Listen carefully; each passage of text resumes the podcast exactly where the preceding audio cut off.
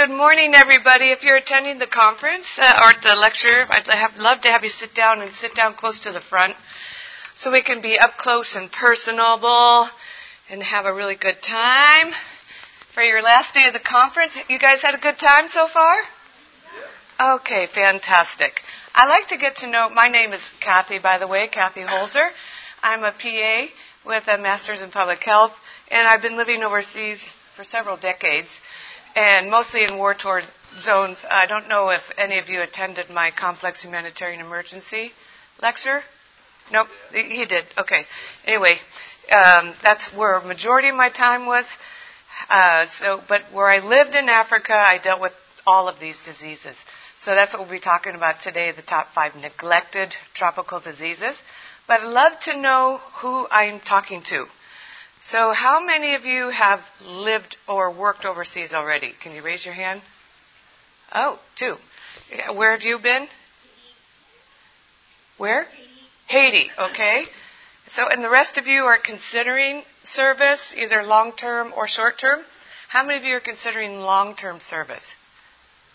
Wonderful. What part of the world?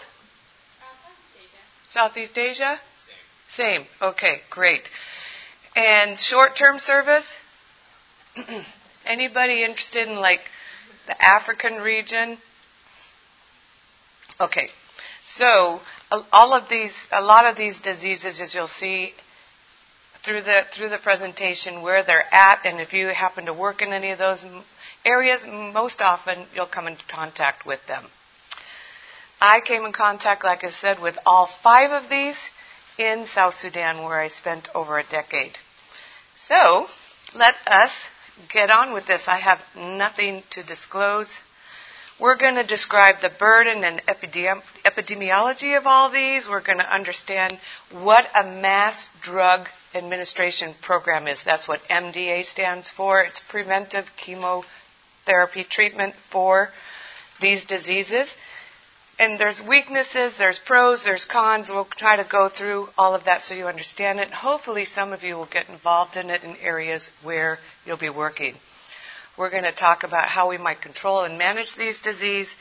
We're going to talk very briefly about how COVID-19 pandemic affected these programs. I think COVID-19's slowly but surely, you know, working its way out as being a major uh, pandemic anymore. And then we'll talk about the practical ways to scale up these programs. So these diseases affect what we call the bottom billion. More than a billion people in these already impoverished nations are infected, affected by most of these diseases. It's mostly in developing countries, so already they have weak health systems to care for all of it.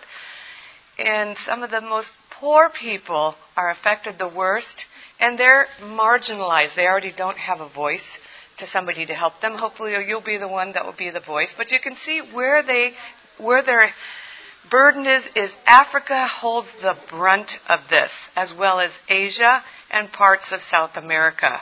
But you'll see more and more as I go on through all the slides that Africa and Southeast Asia really happen to be holding the greatest burden. So each of these diseases is a poverty promoting condition. It already is, like I said, in rural areas of low income countries, and they have a profound impact on childhood development. So you can imagine a lot of these diseases lead to anemia. So what that's going to affect the child's brain. It's going to check they're going to be tired, they're going to have harder time studying, but it also affects the adults as well, and you'll see some of them are quite disfiguring, which causes them where they can't even go to work. They, so as a result, it ends up as a catch 22, continually promoting poverty if they continue in the region. Lymphatic filariasis, we'll talk about. Like I said, some of these are very, very disfiguring and stigmatizing. And the, you can imagine the mental health effect it has on those who are afflicted with these diseases. And then on top of the mental health of the disease, add pandemics of the pandemic on top of that, so there, it's got like a double burden of effects on their mental health. Over uh, one and a half billion of the world's poorest people are affected by one, if not all, of these diseases. Unfortunately, this includes more than a billion children. So if a billion children are at risk for these diseases, you can see again how it just leads to more and more poverty. It keeps them where these countries have a very difficult time rising above the poverty level. What we're going to discuss today is lymphatic filariasis, onchocerciasis, schistosomiasis, trachoma, and all of the soil transmitted helminths that you can uh, give MDA for, preventive chemotherapy for prevention or treatment of them. I want to know how many of you have ever seen any of these diseases in your practice? Okay, so our, our friend in Haiti, and then, okay, which one? Schistosomiasis. And, and you, my friend, I'm sorry. Okay, yeah, well, sometimes the worms are hard to know which is which unless you have a slide that you can do it with. But any of you ever do any MDA programs, mass drug administration programs? No. Okay. Were any of you in the countries that you were aware where the country itself was doing a mass drug administration program? So, okay, one. So you can see it's still a very slow uptake for this. Now let's move on to lymphatic filariasis. It's the leading cause of permanent disability worldwide. And you can see why. When these people get infected by these parasites, which are injected into them through the bite of a mosquito, then those worms begin to grow, live in the lymph system, causing blocking the lymph system, causing severe lymphedema. And they can cause elephantiasis, as you can see, this man unfortunately has, an hydrocele. So we had a man in South Sudan who had a scrotum this large, and I'm not kidding, who had to be flown out to Kenya in order to have the operation to get that taken care of. And I commonly saw men in South Sudan whose scrotums were this large. It's interesting to note that some people are infected with this and are asymptomatic. But unfortunately, because they are infected with it, you can imagine a mosquito bites them, and that same mosquito goes and bites somebody else, and what happens? That person then becomes infected and may become symptomatic. This is where the majority of the cases are. 863 million people in 50 countries require treatment and chemotherapy for this. And India holds the greatest burden and it is, I think, close to, over 10 million people in India alone have this disease. And, and it is heavily burdened in Africa. Sub-Saharan Africa just seems to have a brunt of probably five of these in most countries going on at one time. This is the disease. How many of you ever heard of onchocerciasis before? Okay, it's otherwise known as river blindness. And that is because there is a Simulium fly that carries the parasite, the Onchocerca volvulus, which can, if they are doing any kind, if they live near a fast flowing, highly oxygenated river, and they do fishing, they're bitten by this little black fly over and over, and then they become infected with this parasite, and slowly but surely it begins affecting most of their body, gets into their eye, through through the tracks there, through the um, the oh my gosh, I'm forgetting the vitreous fluid, and causes it to become so so plugged up with those little worms that they go blind, and then they unfortunately end up with glaucoma. A lot of them. Terribly painful disease without treatment, which, hey, in South, South, South Sudan where I worked, there was no treatment for glaucoma. So most of these men that I was working with that had this disease and were permanently blind but had glaucoma would drink themselves drunk from morning till night to deal with the pain. Some people, the pain was so bad they'd pull their eyes out. And then the infection can also cause a very bad nodular, itchy, very itchy skin rash, which the rash can itch so bad, become so intense that some people have committed suicide. It's really, really bad. And one of the pathognomonic features of this disease is that if you see anybody and ask to see their shin, you'll see something called a leopard skin rash, where it, it's, uh, especially if they have African skin, it really shows up well because it's white spots all running up and down their, their shin area.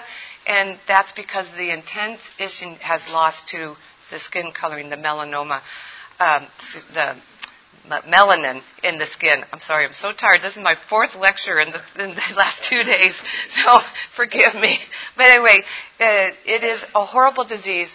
The reason I got involved in mass drug administration programs was because of this disease. We had lived in a very rural, rural area in South Sudan. We rode our bikes seven hours to this village to do a medical outreach for these people. We met this little, they brought this little nine year old boy to us one week before he got there, he had gone blind because of this disease. Can you imagine what his future is? He has no future. Nothing. He, he, won't, he can't see. I mean, the chances of him getting married or doing any kind of work for his family is nil, next to none. He fished, and that's what he did. That's how he ended up getting this disease. So, I became involved in mass drug administration programs from that point on. I'm committed to seeing that everybody who needs this care gets it because I don't want to see a nine year old boy going blind again. This is where it's at. The majority of the cases are, again, in sub Saharan Africa, few cases, I believe, in Yemen and Venezuela, but it is the fourth leading cause of preventable blindness in the world. So it really needs to be looked at, and case finding is important. Schistosomiasis is another thing that we saw a lot of in South Sudan. It's an acute and chronic parasitic disease caused by trematode worms that happen by the genus is called schistosoma. That's how it gets the disease name schistosomiasis. So the larval form of the parasite is released by freshwater snails. So these snails penetrate the skin of these oftentimes young children who are playing in the water and stuff like that. And then it goes into their body. It causes two different forms of schistosomiasis. So you have that which affects the intestinal tract, so that ends up with bloody diarrhea or just bloody stools. And then that which affects the urogenital tract. You can see these kids here holding up their urine samples. That's bloody urine. So it's not a juice that they're about ready to drink, that's their urine. So there's the problem with schistosomiasis, again, it leads to anemia in children, which again leads to that poverty promoting disease. But also, it's a, a factor in bladder cancer. And so, it, if untreated, it can lead to bladder cancer and other diseases that are highly stigmatizing. So, Case finding is really, really important. MDA programs to prevent it in the first place is also very, very important. It's in, again, mostly Africa. It affects 229 million people. It is the deadliest neglected tropical disease. It kills more than 200,000 people every year in Africa alone. There are 20 million people who are suffering from schistosomiasis in the world right now. And like I said, it can lead to anemia and growth retardation. We have a lot, used to have, I think we're becoming smarter about this now. We used to think, oh, it's only going to affect kids five and up. They're the only ones that are to go play in the water.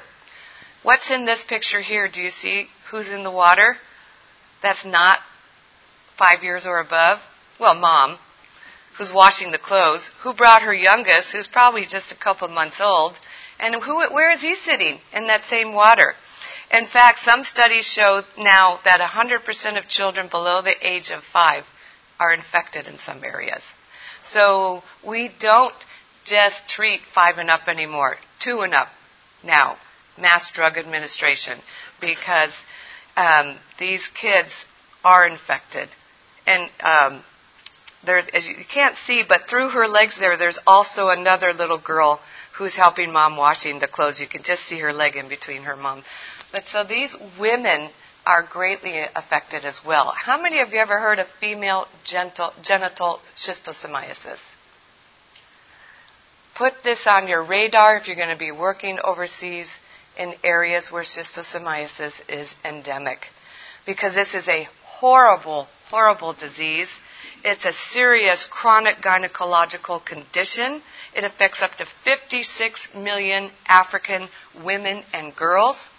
They estimate that between 20 and 150 million of them are at risk in these areas. It is one of the most overlooked conditions, especially in national health programs, and clinicians don't know about it. So we don't even have it in our differential diagnosis. So if you have a woman with a lot of vague complaints, you know, maybe she's complaining of pain with intercourse because it does cause it if maybe she's complaining of bleeding, but she's not uh, on her period because it causes vaginal bleeding. It causes vulvular nodules. What do we think about with that? We think of STDs, right? So oftentimes we're treating them for STDs, PID, or just hypochondriac. You know, that we think they're a woman, they're just having a hypochondriac, they don't want to have sex with their husband, so they're complaining of, you know, painful sex with and no, if you need to check to see. You need to have this in your differential diagnosis. Download this atlas from WHO. It shows you really good colposcopic pictures to see what the cervix looks like, to see what the vaginal wall looks like. So when you're in there with your speculum, you can see there's many, many photos. So it will really help you in your diagnosis of besides also checking for uh, bloody urine and so on. But it's a very easy treatment, praziquantel. So all these women should be checked. The problem is that female genital schistosomiasis is one of the leading causes for spreading HIV. They're much more prone to HIV. And it is one of the most common gynecological conditions of women who live in poverty. It also can lead them more at risk for human papilloma virus. And what does human papilloma virus lead to? Cervical cancer. And cervical cancer is getting to be a bigger problem in Africa. And I imagine that FGS might be one of the main reasons for it. So we, it just adds to the AIDS epidemic in Africa. Keep it in your differential diagnosis. Trachoma I saw all the time in Sudan. In fact, when we were there, we always knew those who had it just besides the infection that we would see that was caused by chlamydia trachomatis. You would see these women wearing around their neck tweezers. And why do you think they had tweezers? Not to take care of their eyebrows, but to pluck out their eyelashes because this disease causes, affects the tarsal plate of the eye, causing cobblestoning, which causes a lot of scarring, and then the eyelashes begin growing up and inward because the eyelid itself becomes so scarred and heavily cobblestoned. So, what's going to happen if the eyelashes are, gro- are growing inside now, that the tarsal plate's turned inward? What happens every time they open and close their eyes and blink? They're scarred by their own eyelashes. And it's quite painful. You know how it feels when you have a grit in your own eye? Can you imagine having a bunch of eyelashes constantly scratching your cornea? And it leads to scarring of the cornea and blindness. It is the world's leading infectious cause of infections, infectious blindness. And it's due to poor hygiene, overcrowding households, and then, of course, lack of water and sanitation and hygiene. I lived in South Sudan where we had no electricity, no running water, we used an outdoor pit toilet. However, the majority of households that were around us used the bush as their toilet. So you can imagine why this continually goes on and on and on. The prevalence, as you can see, hits mostly the global south. Again, Africa has a lot of it, but Asia and parts of the Americas as well. It's endemic more than, in more than 50 countries. Children and women obviously are the most infect- affected. You've seen those horrible pictures of kids, you know, with the flies in their eyes. Well, moms are trying to take care of them all the time. I've seen them just use their fingers to clean their kids' eyes. Well, she doesn't wash her hands afterwards. What happens then? She gets it as well. Women, in fact, are four times more likely to get this disease than men. And right now, 1.9 million, nearly 2 million people are blind in the world because of this disease or visually impaired. And over 3 million need the surgery in order to correct it. So the surgery is quite simple. You can do it in any bush setting. They just cut through here and um, pull up the tarsal lid plate so that the eyelashes are now back up again. It's a very simple surgery. They, we, our, the organization that I work with did a lot of these. Just good news, though. Of, as of September 2022, Malawi became the first country in South Africa to be complete, declared free by WHO of trachoma. It can happen if countries are committed to it and people like us are also committed to it. It's time for lunch, pasta, right? We just ate a bunch of spaghetti last night, or, but no, we know what this is. What is this? This is ascariasis, right? So they can grow this long. They're quite long. And this is the most common and uh, of all the infectious neglected tropical diseases worldwide. I mean, it just affects so many people. Again, poor hygiene, lack of access to water, and uh, sanitation and shoes. Why shoes? Why do you think sh- shoes are important to help prevent this? Anybody give an educated guess? Yes, if the, if the worms are in the soil, it goes up to the feet of the children or adults. Exactly. So more than a one and a half billion people, or 24% of the world's population, have worms check yourself if you're going to work in these countries. But wear your shoes for sure. But it's uh, most prevalent in rural communities where it's hot and humid, the soil's wet, and the worms can live really well. It's globally, their estimate that there are 820 million people who are infected with roundworms, 460 million with whipworms, and 440 million with hookworms. That's a lot of people. You can see again the global south is heavily infected with this. So, what are we going to do about this? Well, there are medications that can help prevent and also treat. And that's the whole backbone of a mass drug administration program. I'm not going to go through this whole thing. This is here for your reference. This is available on the WHO website on their uh, they have a good teaching called Preventive Chemotherapy and Capacity Building for Program Managers in, sub, uh, in, in Africa. So this course you can take, you can learn yourself, but basically I like this because it goes through what are the, what's the infectious agent, the mode of transmission, the symptoms, the high risk groups, and then the control methods, and then the medications that you use for it. So basically, I'm going to show you that these medications that we use are albendazole and mebendazole, ivermectin. We've heard about ivermectin a lot lately, right? it might not be so good for COVID, but it is really good for a lot of these diseases. DEC, which you probably haven't heard of, we don't use much in the States, diethyl carbamazepine. And then there is praziquantel and azithromycin. These are all the dosings here. Again, this, I'm not going to go through that. Those are easily available. Follow the, your country's guidelines for sure. Because if you're working in any country, you need to see what their neglected tropical disease program has set up and what the Ministry of Health has set up.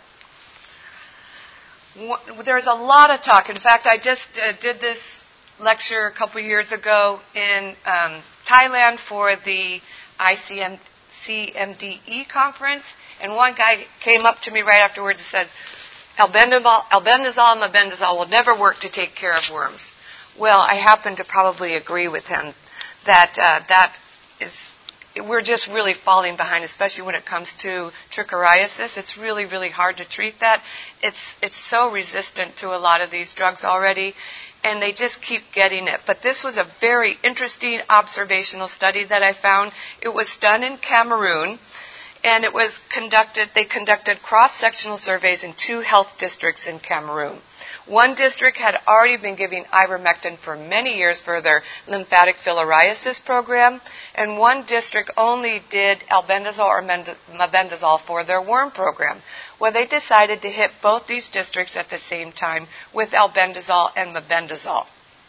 And this is interesting what they found. So there's two districts, Akonolinga and Yabassi Health District. So there were 610 in that first district, 584 participants in the second one, aged 2 to 10 years. Both of them were affected with ascariasis and trichuriasis. After they checked, after they did the MDA program and they checked, there was a higher prevalence in the Akonolinga Health District. 43.3% of them still had high levels of worms Whereas in the Yabassi district where they were giving ivermectin, look at that. 2.5% infectious rate. That's a p-value of 0.0001. That's impressive. That's highly statistically significant. So now they're starting to think maybe adding a simple drug like ivermectin, which is very safe, could help to uh, really er, start to eradicate these worm pro- the worm problem we have much better. So you might want to consider doing if you're working long term in a country, trying that and do your own studies and see if you come up with the same results. I was I thought this was amazing study. Even though it's just an observational study, I thought it was great. And now beside that, they're finding that these drugs that we're giving go beyond the intended the intended target.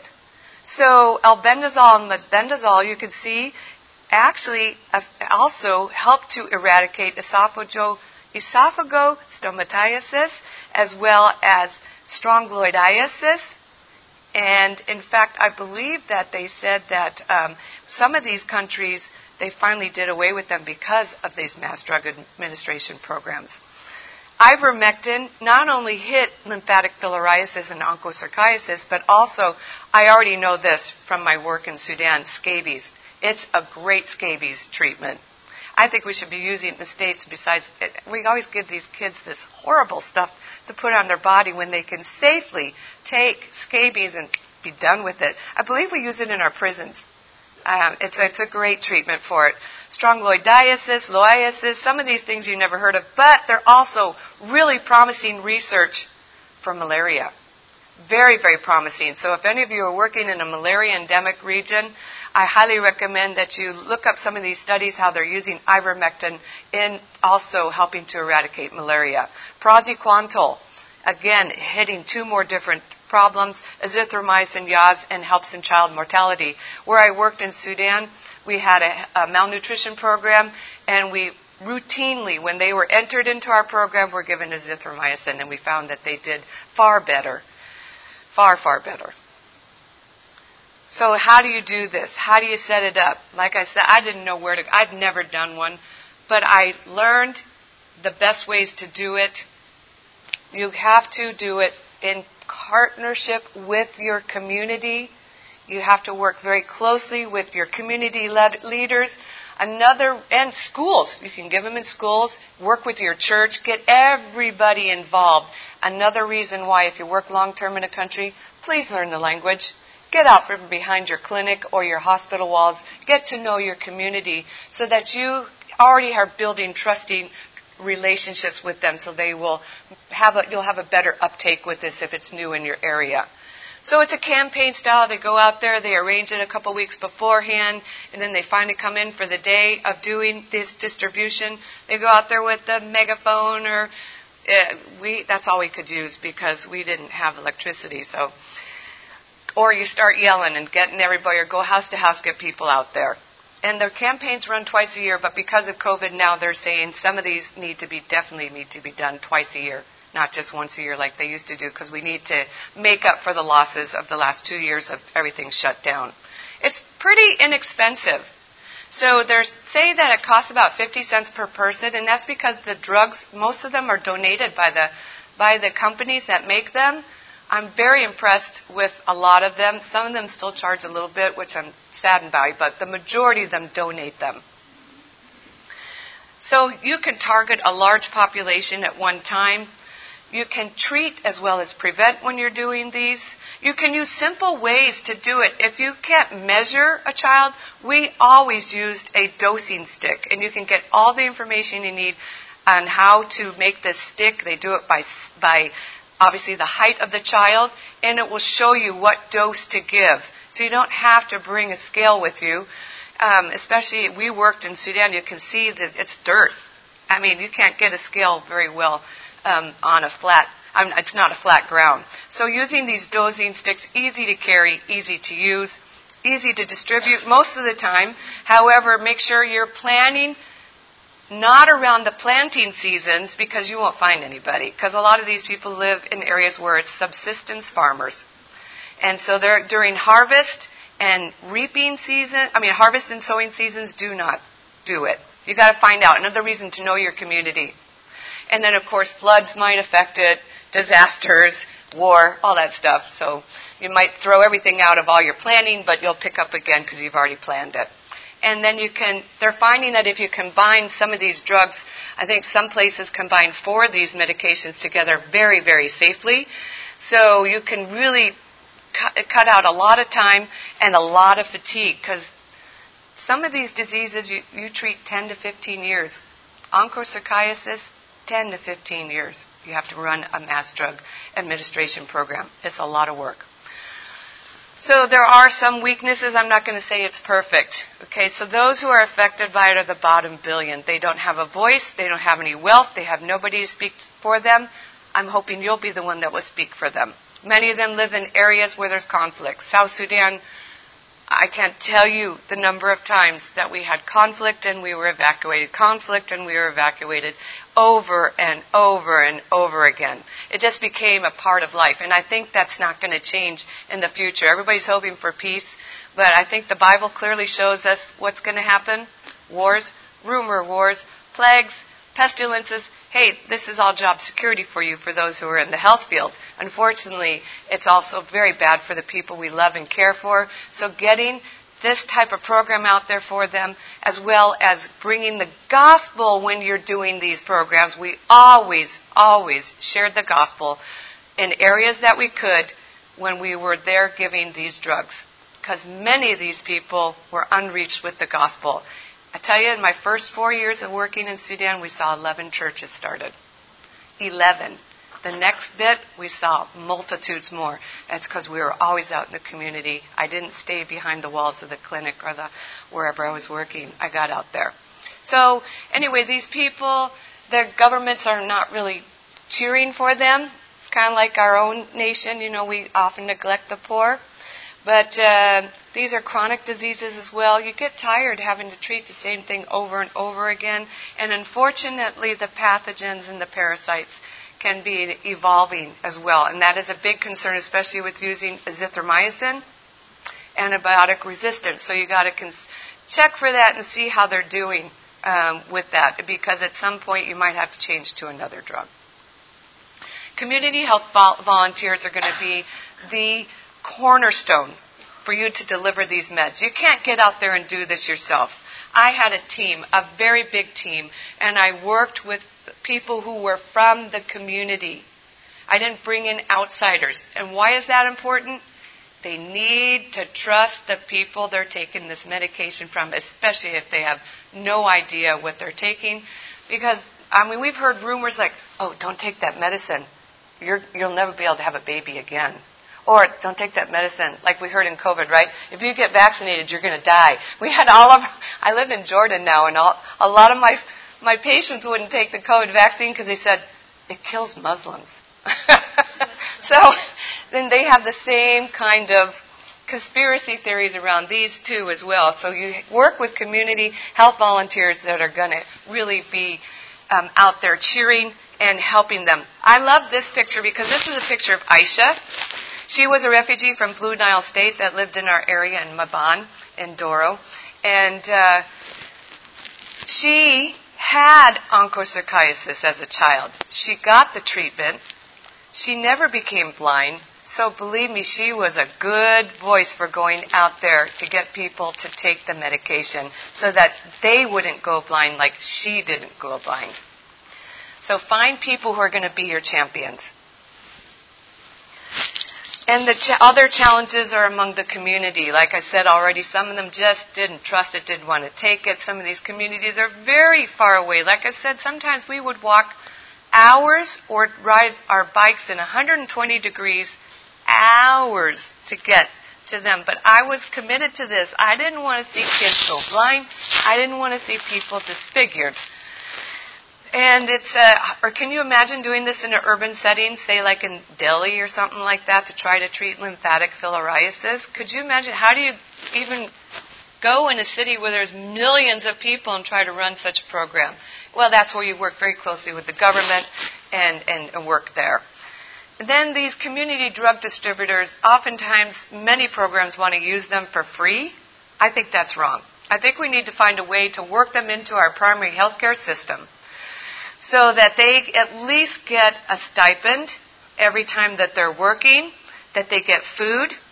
We always provided them with rain boots, an umbrella, a t-shirt so they could be identified, uh, a lanyard, and oh, I don't even have mine on. Sorry, and a name tag, and then uh, and then these flip charts so that they could teach through it. Because many of them were illiterate, but these were picture flip charts that we taught them to use, and it worked very very well. So just find some good photos and teach them how to do it. They attended like a week to 10 day course with us. They got fed every day that they were at the course. And we also gave them a, a daily stipend. And we also outfitted with them with other gifts all the time. We just stayed in touch with them. We had regular meetings. They need to know that they're important.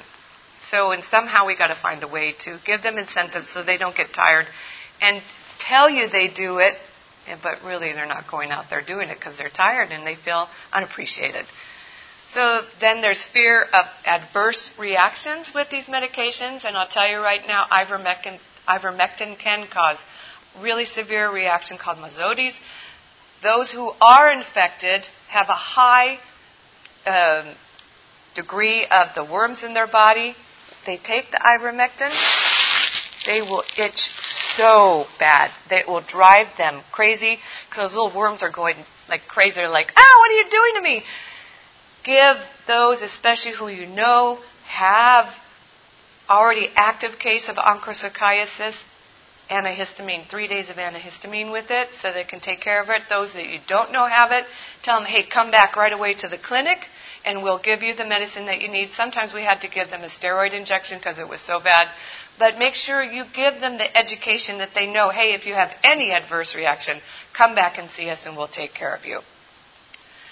And then the, it's just hard to work in these situations because a lot of times the low health literacy rate, they don't understand why it's important. So that's why we would go in beforehand and do a lot of education so that they would understand. Good thing is there is a lot of successes with these programs. This is the latest data that I got from the WHO. So from since 2012, 66 preventive coverage. That's up from 42% in 2012. 600 million fewer people require these interventions. And since, uh, since 2010, more than a million trachoma eye surgeries were done since 2014. That's very impressive. And then 43 countries have eliminated at least one of these. And the greatest news is uh, just got this 22nd of August of this year. WHO just officially declared Togo free from four of these neglected tropical diseases. But they had really high government involvement and partner involvement like you. So it can be done. I just want to say that. It seems like a daunting task, but it can be done. So the pandemic did affect these programs, as you can imagine. We were locked down, they were locked down. So, and these programs, I'm not going to go through all this quite wordy, but I gave it to you here for your reference. For the Mass Drug Administration programs, obviously, were most affected. Can you understand why? All these people gathering together in close proximity so it just, they said, nope, no more of those. Let's not do this. there was a lot of programs were shut down. So the pandemic really caused us to lose two years of already gains that we're making. So that's why now some of these diseases we have to think about giving biannually. There, the concerns about this is because now there's going to be a heavier burden of these diseases. Again, we're not going to end our, tar- we're not going to reach our target. They believe, well, was 2020 to end neglected tropical diseases. That came and went. Now they're saying by 2030, I don't think it's going to happen. So, but if, if, those of you who are going long term and you're committed to this, you can help maybe make it happen by, let's say, 2040. Let's hope.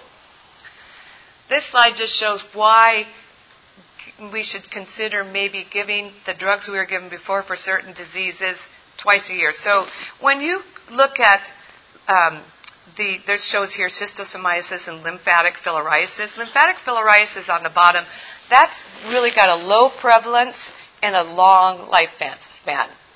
Missing one or two doses, as you can see by this slide here, isn't going to affect these people too much. However, because schistosomiasis has a higher prevalence and a very short lifespan, missing a dose of mass drug administration, you can see the losses from the red line compared to the black dotted line there. We could have hit the black dotted line if they didn't miss their dose, where the transmission would have been down further. But um, now we've, we've lost some of it. So now we might want to consider giving it twice a year instead until we catch up.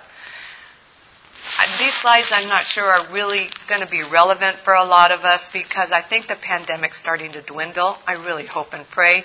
But if you do work in areas where they're still heavily um, under the pandemic context, I know that China's still locked down, I believe, right, in some places. My goodness.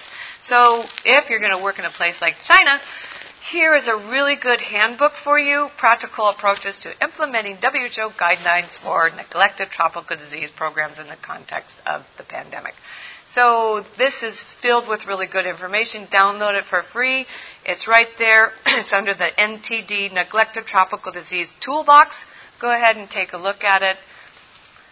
And there's also a free training manual, which is in PowerPoint form. So if you want to train anybody in this and working in the context of doing these programs of a context of a pandemic, these are where you can go ahead and it's a generic model. You can make it to write all over it to make it fit your needs in the area that you're working.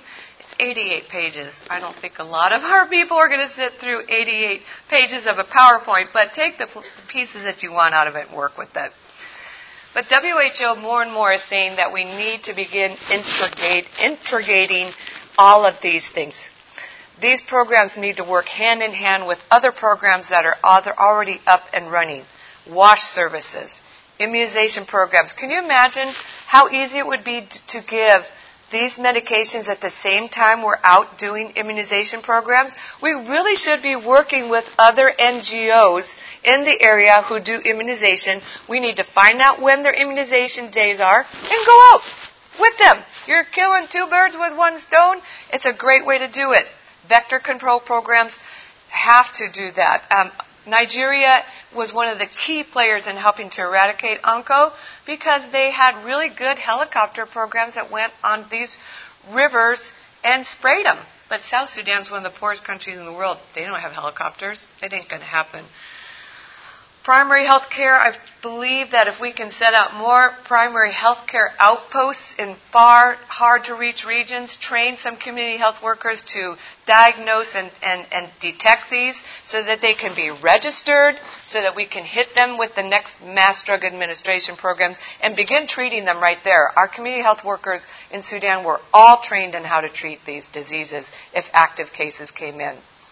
So with malaria programs, because we've already seen ivermectin might have a good possibility to help uh, eradicate malaria. But if they're distributing bed nets, why not distribute these mass drug administration drugs, right? These preventive chemotherapy drugs. And then with other neglected tropical diseases. But the key to success is going to be the community. Involving the community, funding's needed, obviously. But if we really be the voice, I think we can get the funding.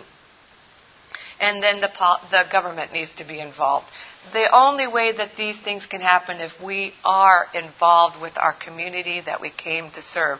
I'm a little bit tired of so many of us going there to be the doctor, the nurse, the PA, and not being the community voice, not being Jesus Christ to these people who are so so poor, suffering from so much.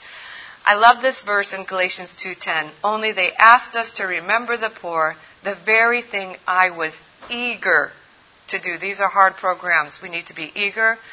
For lo- too long, even here in America, we have treated diseases and not focused on preventing or ending the disease. We must remember we are caring for people, not a program, not a project, not a disease people are behind that. When I see these people who are blind, who are now being led by a young child who has a very little chance of going to school now because he has either has to take a dad or take care of dad or grandpa, that's not right. It's just not right. These can be eliminated by due diligence on our part. We need to diagnose, we need to treat, and we need to target whole communities with these programs. They're debilitating, they're disfiguring, and they cause a toll on their mental health. We're there well placed by the Lord to address their mental health issues and their health issues.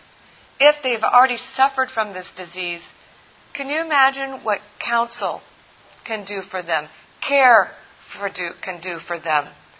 Our whole clinic we made the chaplains the center of the clinic. These health programs were all spokes from the wheel of the chaplaincy program. When I first took over the program, the chaplains were just sitting in the back room doing nothing. I said, This is going to stop. We are going to make them the center. They were in the community, they knew the people. They could detect, they were trained as well in this, in this. They could detect the diseases and bring them to the clinic. They gave them the spiritual care that they needed. As a result of that, we saw so many come to Christ and so many healed in their heart as well as their body. So let us show the love of God to the bottom billion. I think we just have a few minutes here. Any questions, thoughts, comments? Did I overwhelm you? How frequently is the program administered to the population? So um, we give a once or twice a year, depending upon the disease. But now, in the context of pandemic, having closed things down for two years, some of them now have to be given twice a year. Yeah. Mm-hmm. In terms of doing PAPs or cervical cancer screening, and also screening in terms of bladder cancer, what are you guys doing, or how are you approaching? So for the Pap smears, a lot of these places just don't have it and they wouldn't even have the treatment, unfortunately. We do have speculum examinations that we can do, but for bladder cancer, I highly recommend learning POCUS. POCUS, I was I was working in a prison. I was doing my preceptorship in a prison, and I was this guy had murmurs everywhere, and I noticed his femoral artery had bad murmur, so we decided to do an ultrasound on him.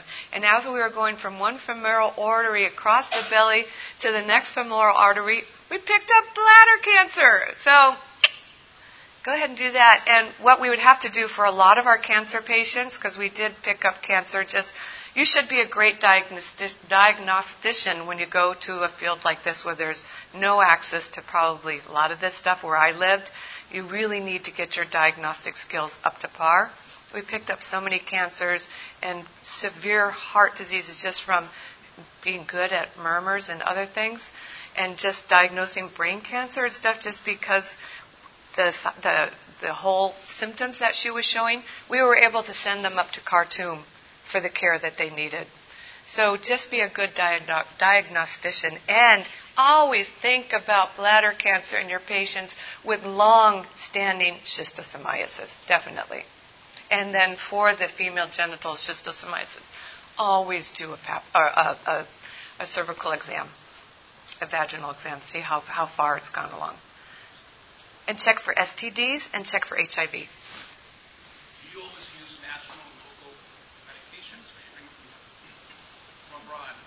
No.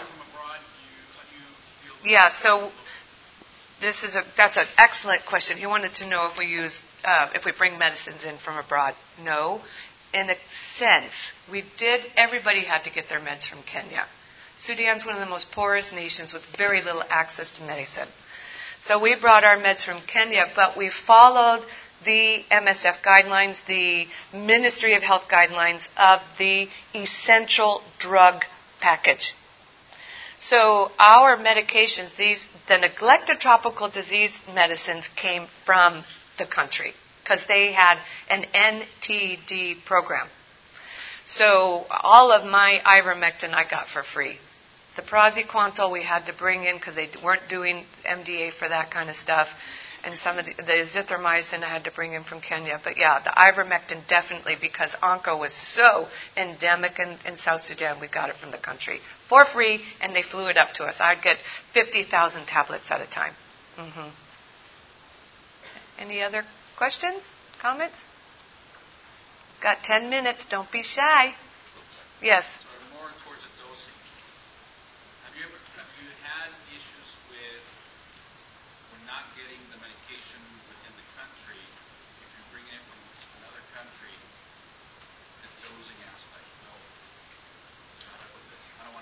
Like if it's a different medication than what the, the government's giving? Same medication, but from different countries. So let's say you from the strength. And the strength yes. Is, you already know that you've got a double dose because that's coming from that country. Well, we, we haven't seen that because Merck is the one who takes care of the ivermectin. So we haven't had that problem. But there are some really bad fake malaria pills out there. So you have to be aware where they come from. I, I don't want to offend any Chinese, but China has been famous for making some. China and India uh, really fall bad, bad, uh, bad fake drugs, unfortunately. So get your medications from a very reputable. We worked with the most reputable drug supplier in Kenya, and it was a Christian organization. We trusted that they got their drugs that were good. I don't want to say it, but you, you okay. Sometimes when it comes from different countries, you got to you have to be very careful, and I'm very aware of that because we we we we were told that for a long time. So you have to be careful. Yep. Any other questions? The main thing is I just want you guys to get out. If you're going to be working in a context, we get so stuck as being the doctor that we forget we have a community that needs a lot more than just our medication. We had the refugees come to our clinic in, in Doro where I ran a huge health program, 27,000 patient visits a year. They had multiple clinics that they passed up along the way that were free. We charged. It was like 50 cents. But we charged because uh, we were not uh, MSF, we were not IRC, IMC, all those things. And they said, We come to you because you care and your prayers are powerful. We saw so many people healed, miraculously healed, because of the prayers of our chaplains. And not only that, they were spiritually healed because we saw, I can't, thousands of Muslims come to Christ. So praise God, and the church is growing, and you can be a part of this if you get out. I just want to encourage you because there's so much a pull on us to, as practitioners, to just be stuck in the clinic or the hospital, but make sure that you have time out in the community. Be involved in a local church and in the community in different aspects. All right? Okay, thank you so much. Have a blessed day.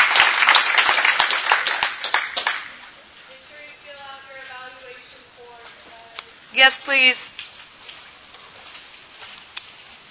And if any of you ever want any like uh, these slides or anything like that, let me know, and I'll, I'll I can uh, give you the download link for them that I have on my Google Drive.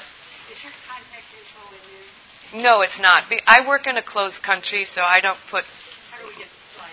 Do you have to come up and talk to me. Okay. So what I'll do, if you have a piece of paper and pen, I'll give you my email address, or in your there. Yep.